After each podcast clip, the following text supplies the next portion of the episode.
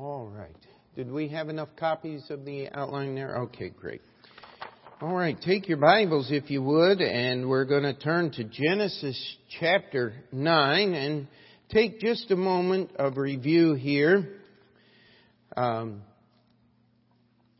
we have started at defining the, situ- the dispensations. Again, uh, as we're approaching this subject, we want to keep this uh, confined uh, to a approach, a method of understanding the Bible. And with any man-made method, there there are going to be some questions, but um, in in my years of research and spending time with the Bible, this approach answers more questions than uh, than any other way of putting the Bible together, of understanding the Bible, and it gives us a, a process by which we can keep a consistent, literal understanding of the Word of God. So when we start in Genesis chapter 1 and it says, in the beginning God created the heavens and the earth, that's exactly what it means. And God created man out of the dust of the earth. He created Eve from a rib of Adam. We believe these are factual, historical accounts. And uh, someone says, well, if you if you know anything about science, it has disproved the Bible. Well, I would challenge you, study your science. Uh, because there is so much in science that is falsely so called uh, in order, well, we can't take a time to go down that trail, but in order for it to be true science, you have to be able to repeat it. And no one can repeat creation. And so we look here, we look at the order in which our world is, and we could give so many, many examples. The, the one that is most inconceivable of all is the human body. Do you know that the DNA of a moth is like 40 or 60 percent congruent with that of a human being? But let me tell you, the differences are huge. Would you agree with me on that? Uh, even though there is some overlap there, all living things have much in common.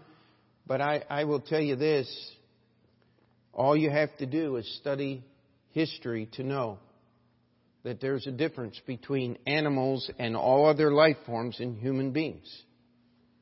Uh, I, I like what one preacher said. He said, There's never been a monkey dumb enough to smoke cigarettes that some human didn't teach him first. But adults invented the whole, I mean, human beings invented that whole process on their own, and that's not all they smoke. Uh, I'll tell you, uh, sometimes we just need to stop and think here. But God reveals Himself as the Creator. God reveals Himself as wanting to be involved in mankind. He gives His words and, and He explains to man that if you transgress my words, if you disobey my commandments, things are going to happen that are not going to be positive. He said, the day ye eat thereof, ye shall surely die. At the end of the time in the Garden of Eden, as God removed Adam and Eve from the garden, they had to witness the most horrific event of their entire lives as God took animals and killed them, offered their, burned their bodies on a, on a, on a mound of earth or a pile of rocks. We do not know, but both of those were acceptable and he took the skins of those animals and made a covering for Adam and Eve. And what God was teaching us is that if we're going to deal with sin, it's got to be a sacrifice of the innocent. That's why God refused to accept Cain's sacrifice. Because Cain's sacrifice was the work of the earth. And God refused it, and what did Cain do? He said, I'll solve this problem. I'll murder Abel, and then there won't be any good example. Someone said that Cain was the greatest serial killer in the history of mankind as he removed one quarter of the world's population. As there were only four people on the earth at this point. Uh, just a little humor there. Um, but mankind corrupted himself until God, unlike the evolutionists and, and those that they want to talk about asteroids hitting the earth and destroying all of the dinosaurs. No, God sent a flood. Every geographical feature of our earth, the ice age, all of these things that people try to explain in tens of thousands and hundreds of thousands of years are explained very readily if we understand what the Bible says about Noah's flood. After the flood, God said, listen, you are going to sacrifice, but now God lists the animals as clean animals. When Noah took the animals on the ark, he took them on two by two, except for the clean animals. He took them on by sevens, and he was able to take those extra animals there and he sacrificed those to God. And God smelled a sweet savor, it says, and he gave us a sign. That covenant is still in effect today. How many of you have ever seen a rainbow in the clouds after the rain? God said, I'm putting that rainbow in the clouds. And God said, I'm going to look on it. Have you ever been up in an airplane and looked down on a rainbow? Uh, it's amazing. You can see them from both ends. And uh, uh, God said, I'm going to see that, and there'll never be a worldwide flood again. So we come to Genesis chapter 9, and, and God is giving new revelation. Uh, you see the pattern here. God reveals himself to man.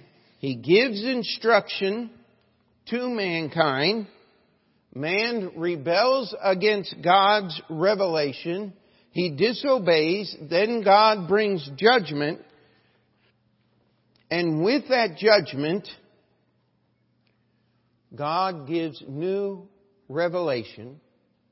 And what we have is by the time we get to the end here, we are going to have proof that mankind can never be God. Mankind will never be as good as God is. Mankind will never choose right. Adam and Eve didn't choose right in the garden. Cain certainly didn't choose right after the garden and the world corrupted itself. Now we're after the flood and God has given direction in verse 6 of chapter 9. Whoso sheddeth man's blood, by man shall his blood be shed, for in the image of God made he man. And you be fruitful and multiply, bring forth abundantly in the earth and multiply therein. So God had told man, he had told Noah and his family that if we have this thing called murder happen again, that society or mankind was responsible to execute or to take the life of the murderer. And uh, as we see here, he told man to populate the face of the earth. And he said, every time it rains, you're going to see my promise that God is never going to destroy the entire race, uh, uh, the entire human uh, kind again. And so now we uh, continue here in verse 18 in one of the strangest stories really in the Bible. And why is it in here? Because it really happened. And, and it's not a pleasant story, but in verse 18 it says the sons of Noah that went forth uh, of the ark were Shem and Ham and Japheth, and Ham is the father of Canaan. And uh, verse 20, and Noah began to be a husbandman and planted a vineyard. And he drank of the wine and was drunken and he was uncovered in his tent and we have Ham dishonoring his father here. It's interesting.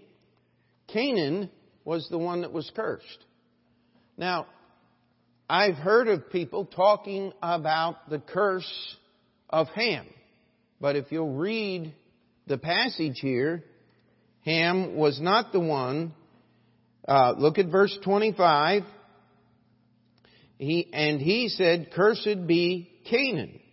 A servant of servants shall he be unto his brethren. And he said, Blessed be the Lord God of Shem, and Canaan shall be a servant. And God shall enlarge Japheth, and he shall dwell in the tents of Shem, and Canaan shall be his servant.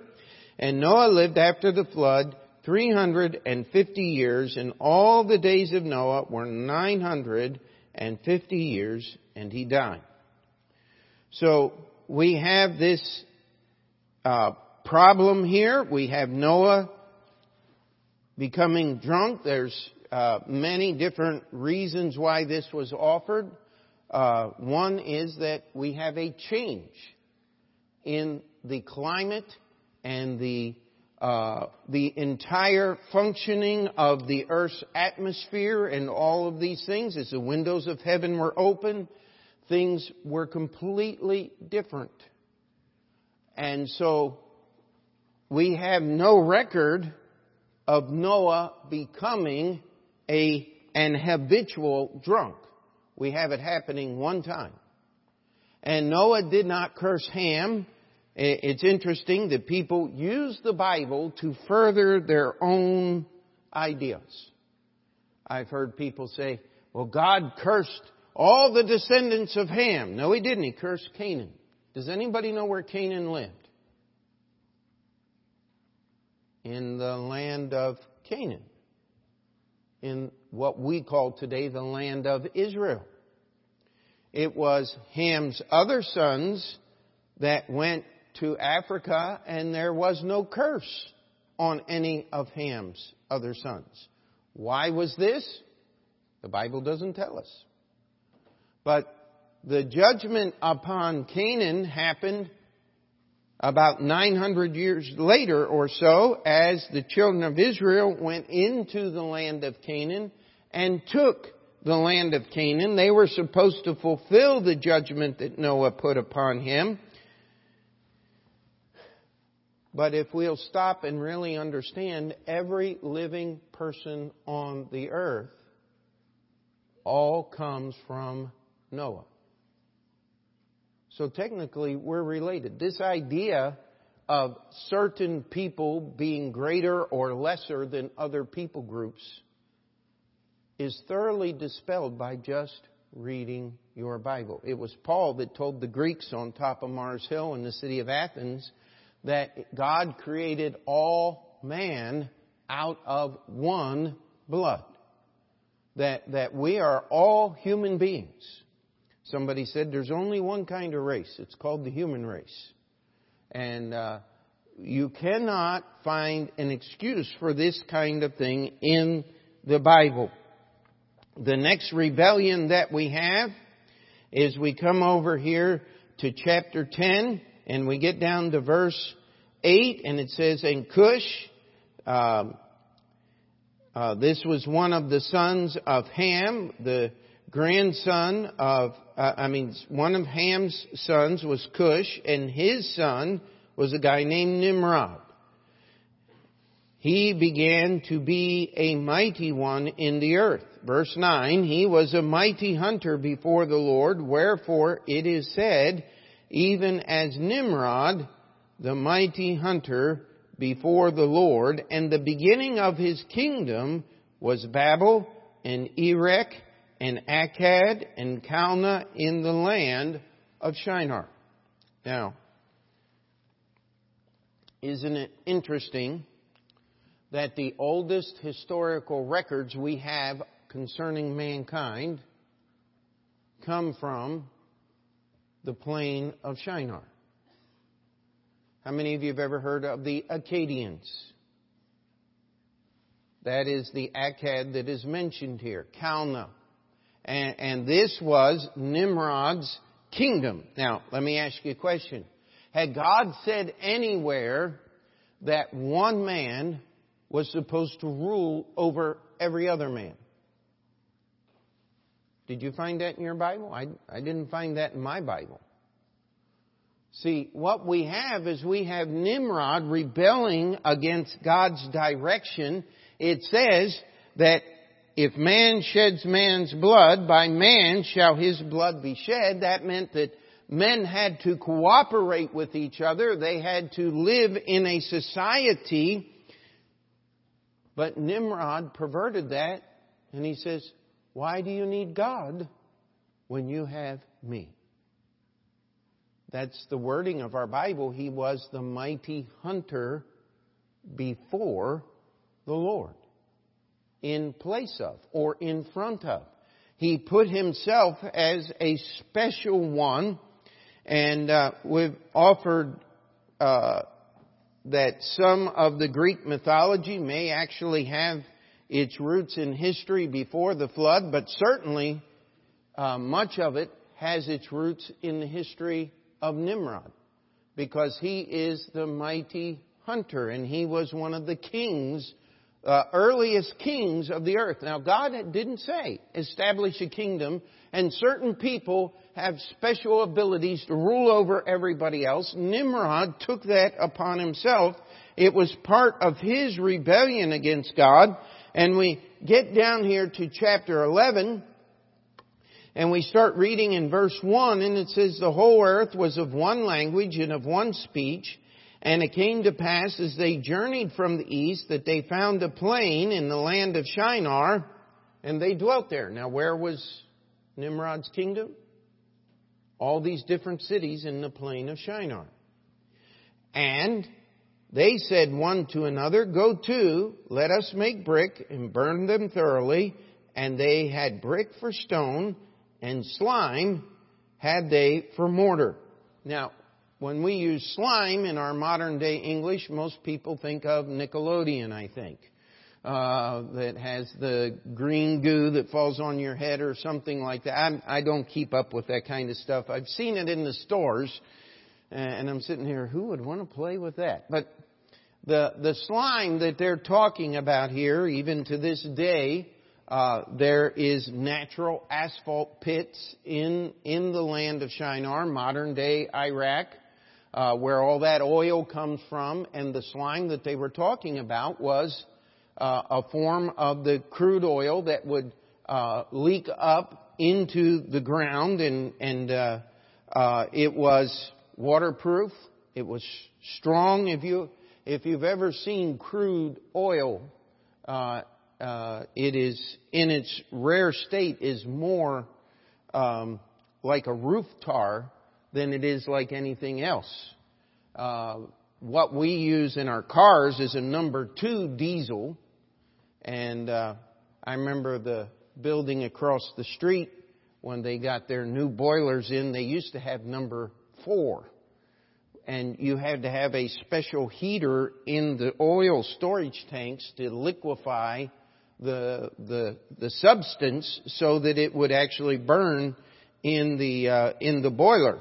And so this slime that they're talking about here was a, was a natural asphalt. It would have built uh, an incredibly strong and stable building. And verse 4, and they said, Go to, let us build us a city and a tower whose top may reach unto heaven, and let us make a name lest we be scattered abroad upon the face of the whole earth. Now, what had God told them to do?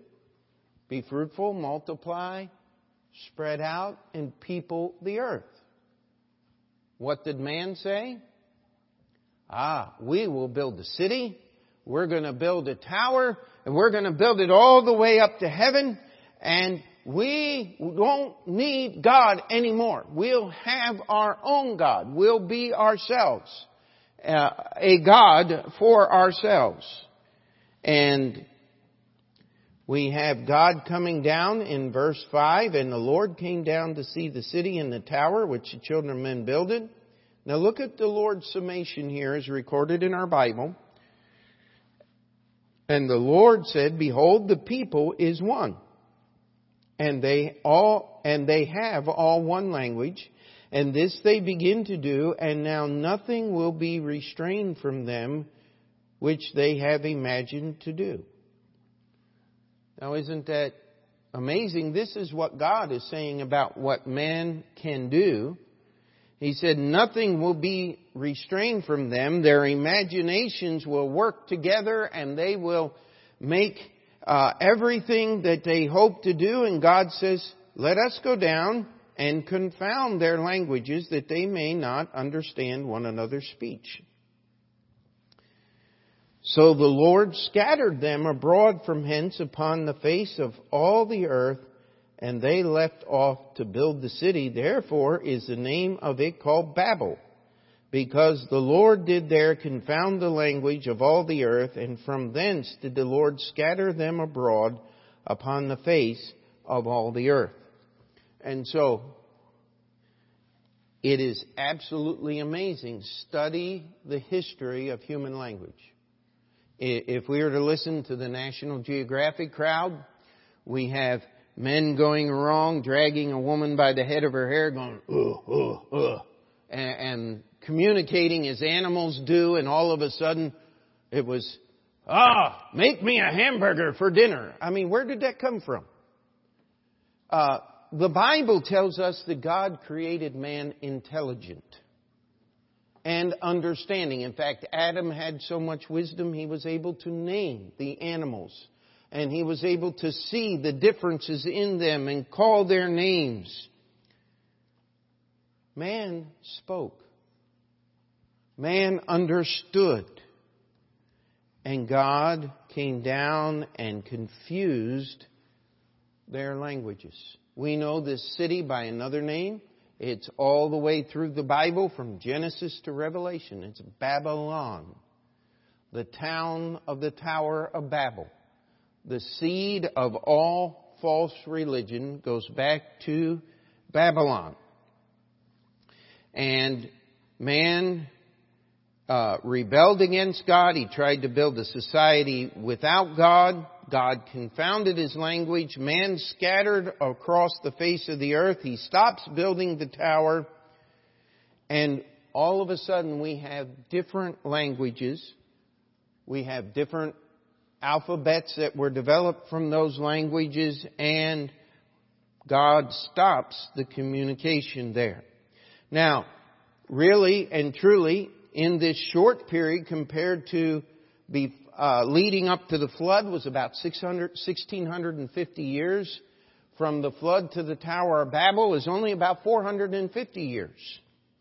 But we have additional revelation. Things were different after the flood than they were before the flood. We have man rebelling against the information and the direction that God gave him, and we have God judging man and changing everything. Everything was different after the Tower of Babel. And what we have going on here is later on in this chapter, as we finish the story of God confounding the languages, it says, these are the generations of Shem.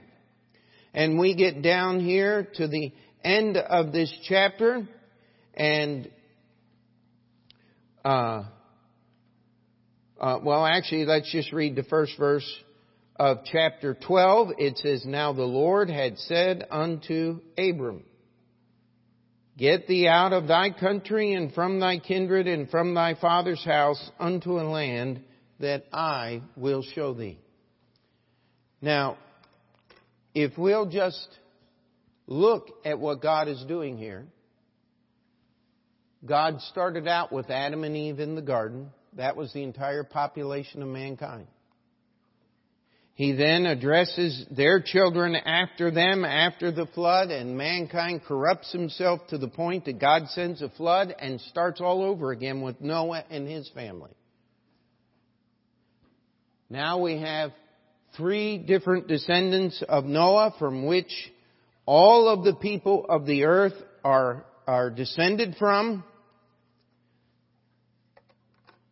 And they rebel against God. And God confounds their languages. And so now they're dispersed into families or people groups.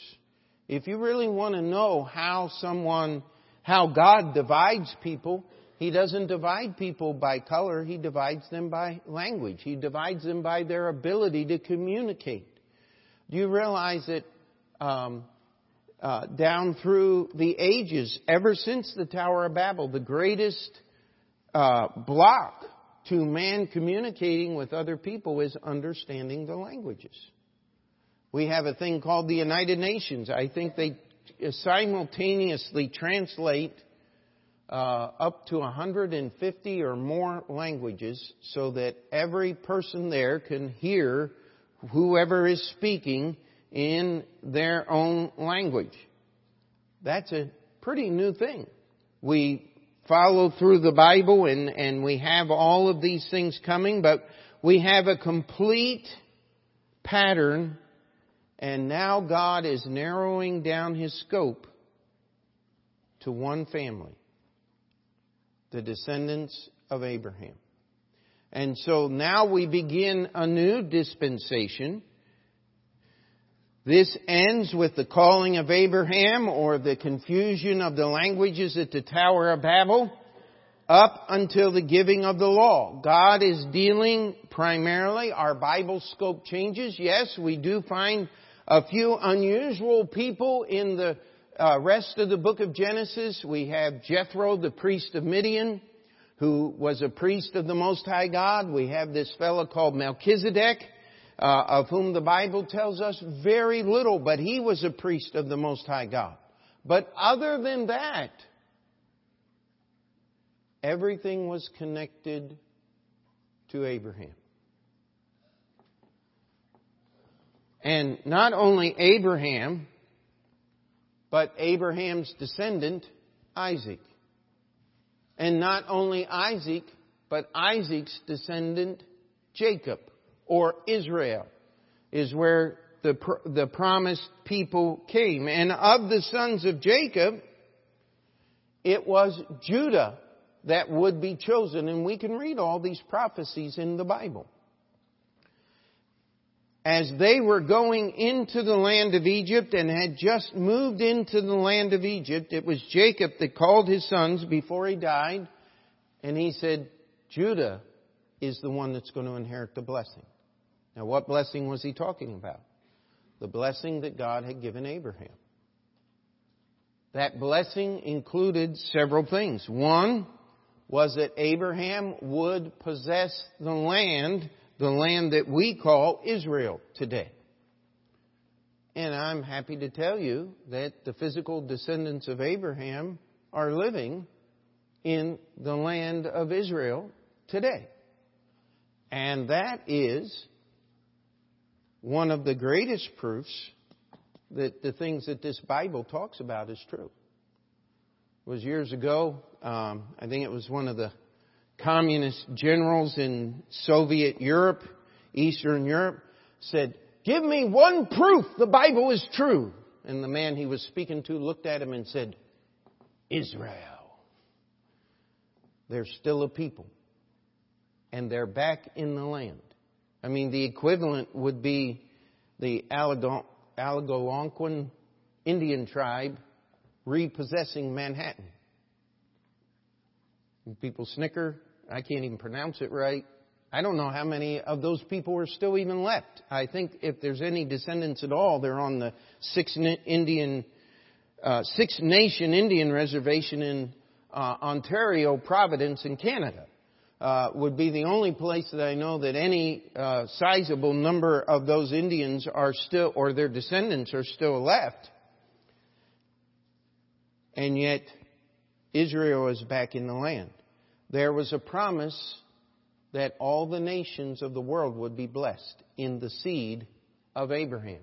Now, there's a connection that we make here.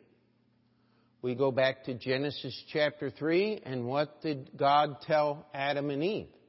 He said it would be the seed of the woman that would bruise the serpent's head. Now, what did Eve say when Cain was born?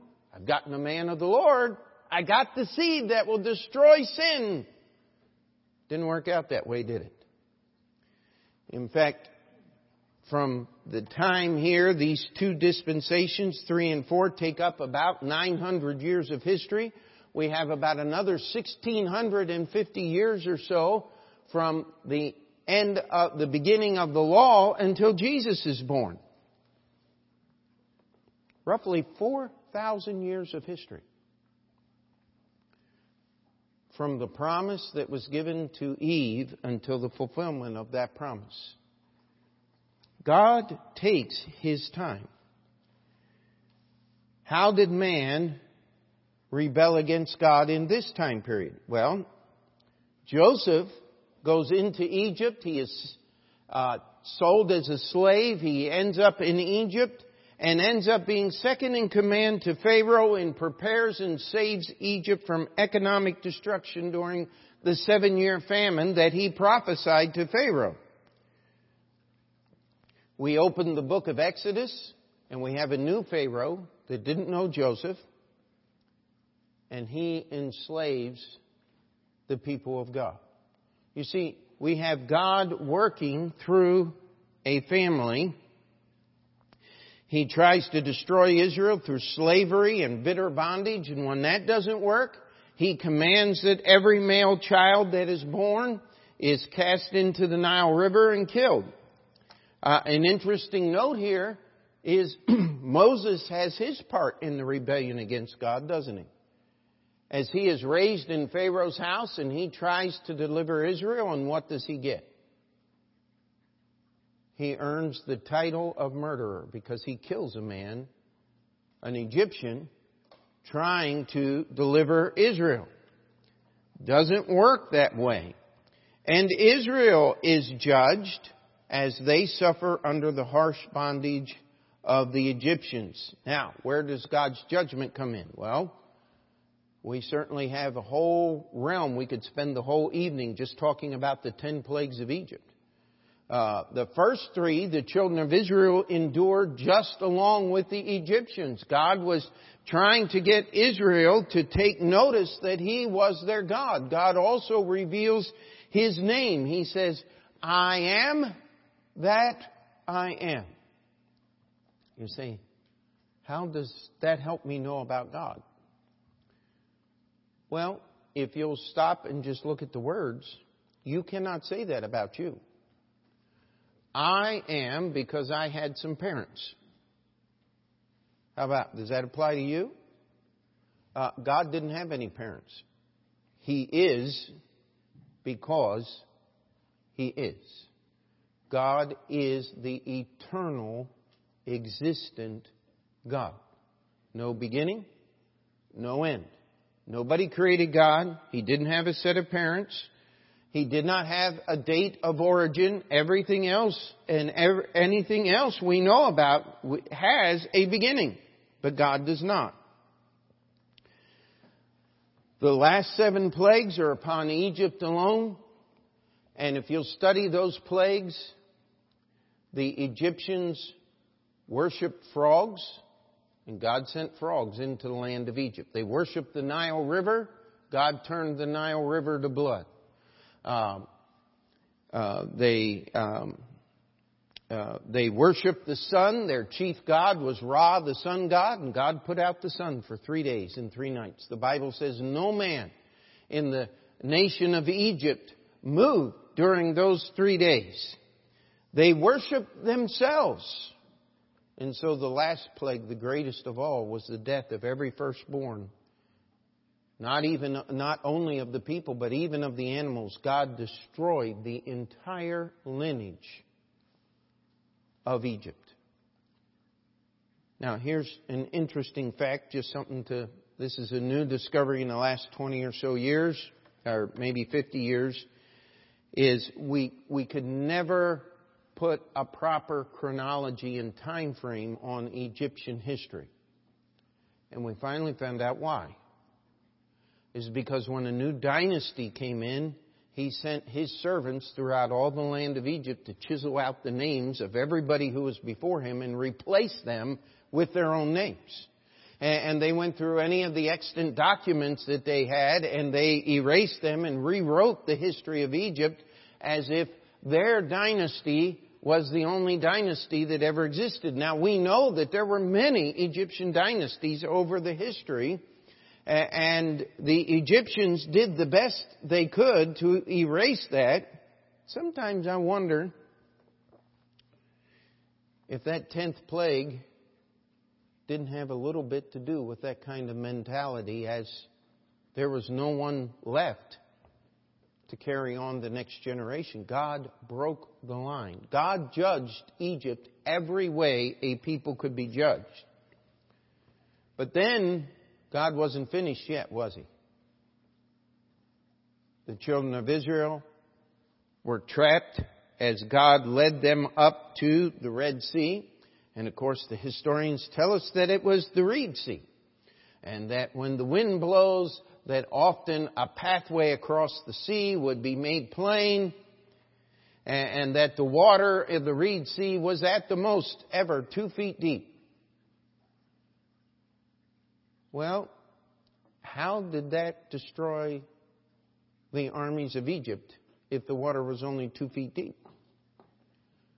Um, there was a story of a man who was sitting in a class as a professor was trying to explain this to him.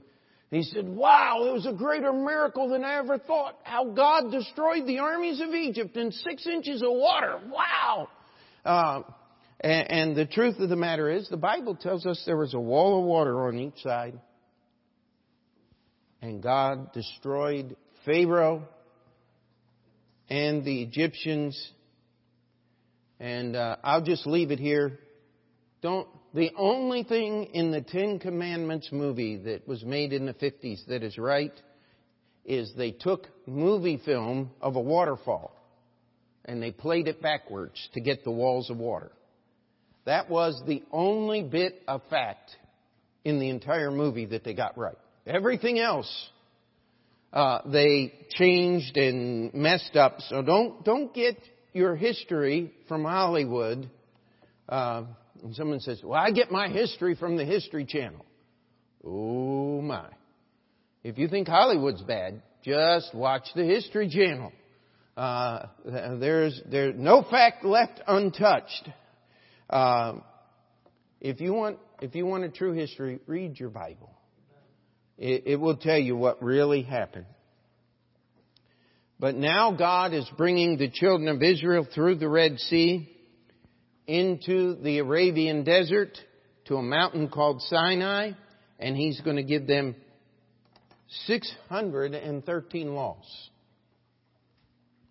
There are going to be three major feasts every year where all the children of Israel must appear at the place that God chooses at the door of the tabernacle and later in the place where God would choose in the land of Canaan.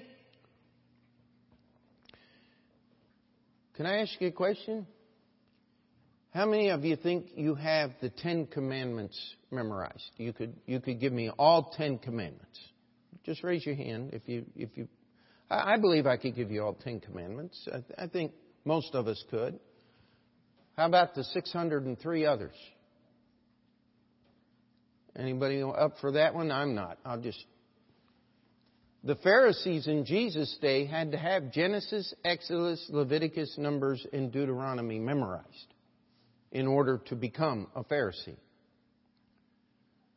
They knew all 613 laws, and yet their knowledge was probably the reason of their greatest blindness to the truth of who Jesus was.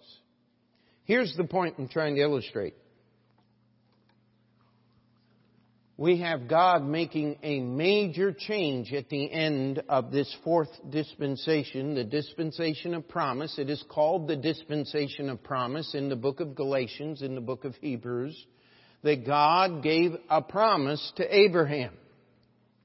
And that the law that was to follow would not negate the promises that were made to Abraham or the salvation that God promised by faith. Remember, even though these things changed, the approach to God changed, the ways that we worship God. Now it's going to be a very serious change. God has narrowed it down to if you are going to worship God, first of all, you've got to become part of Israel. And secondly, you must bring your sacrifices and you must approach God through the Levite priesthood of the children of Israel. Out of the 12 tribes, 13 in all that are counted there because uh, Joseph had two sons, only one tribe and only one family in that one tribe could offer your sacrifices. You had to be a direct descendant of Aaron. The rest of the family was to help with the moving of the tabernacle. They were to supply the wood and all of the supplies that were there. And they were to help uh, in in every other way, but only the direct sons of Aaron, the son of Levi, could offer sacrifices. Now, what do we have God doing? He is bringing down our scope. Before the Tower of Babel, God dealt with all mankind as one society. That's why Nimrod was rebellious. He put himself in charge of mankind. Who was supposed to be in charge? God was. But man always rebels against God. So God confounds language and separates man into people group, into families which would later become nations in the peoples of history, and he chooses one, Abraham. Then he goes down through the descendants of Abraham, and he chooses only one family to offer sacrifices. And he gives 613 laws and all the regulations that are in our Bible. You know what Moses did at the Mount uh, at the foot of Mount Sinai that was different than any other thing that had happened in history. We have the first written words of God. You see, now the amount of revelation that God had given was so substantial, man's memory was not sufficient to remember everything. And God demanded exact obedience to His law read the story, and we'll talk about this next week, of what happened to Nadab and Abihu when they disobeyed God's laws. They were killed immediately. Well, if God was going to require such exacting obedience, how could He do it if there wasn't a written standard to go to? You see, God is revealing Himself to us in each area of time each dispensation, if you prefer the word, it's an administration of God's grace as God proves to mankind no matter what God does, man is going to fall short. But if you're going to have faith, what did Abel do? He offered the right sacrifice. What did Noah do? He built an ark. What did the descendants down to Abraham do? They worshiped God as he directed. What did Abraham do? He offered the sacrifices that God had told Noah that he was to offer. He was continuing this same faith, but Abraham had to leave his family and his kindred and his people group and start a new people group that would be wholly dedicated to God. Then they were enslaved by another people group who tried to wipe them out and destroy God's plan. God's judgment again came down, and now God is going to regulate every part of life. He is going to give them 613 laws. He is going to give them feasts. He's going to tell them how to worship God, how to pray to God. Every part of our relationship with God is illustrated in the laws. In the tabernacle, Jesus Christ is put before us in living illustration, in every sacrifice, in every ceremony, as God is trying to teach us how terrible sin is. And He is trying to show us that we do not choose what is right. We choose what is wrong. And yet, God's mercy is everlasting. His truth endureth to all generations. By the way, that's the theme of the meeting next week in San Diego. And uh, God's mercy is always there if we will come to God and ask for it. God is in the sin forgiving business. Aren't you glad about that? But one thing we know